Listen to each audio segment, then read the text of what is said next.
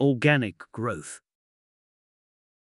30 years ago in the US and other industrialized economies, organic produce was a niche taste, and vegetarian prepared meals cooked with fresh, organic ingredients were an innovation.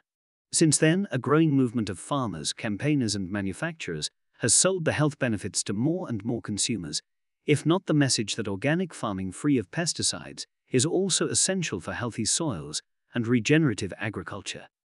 Organics are now mainstream in the aisles of mega retailers, and volumes are growing as consumers vote with their wallets.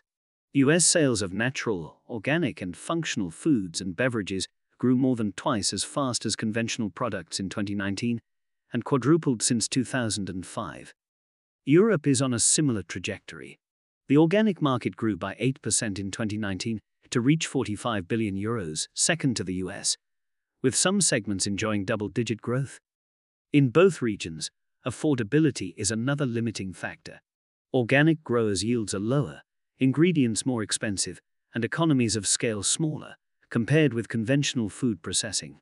While prices may represent good value, they are still out of reach of large sections of society.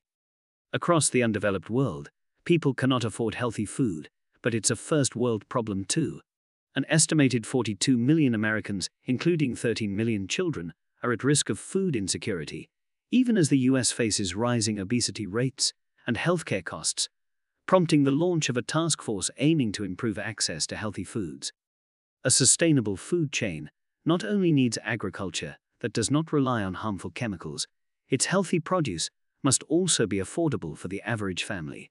That will require systemic change, from agricultural practices and land use to innovation by big food and new entrants, not to mention a cultural shift for consumers.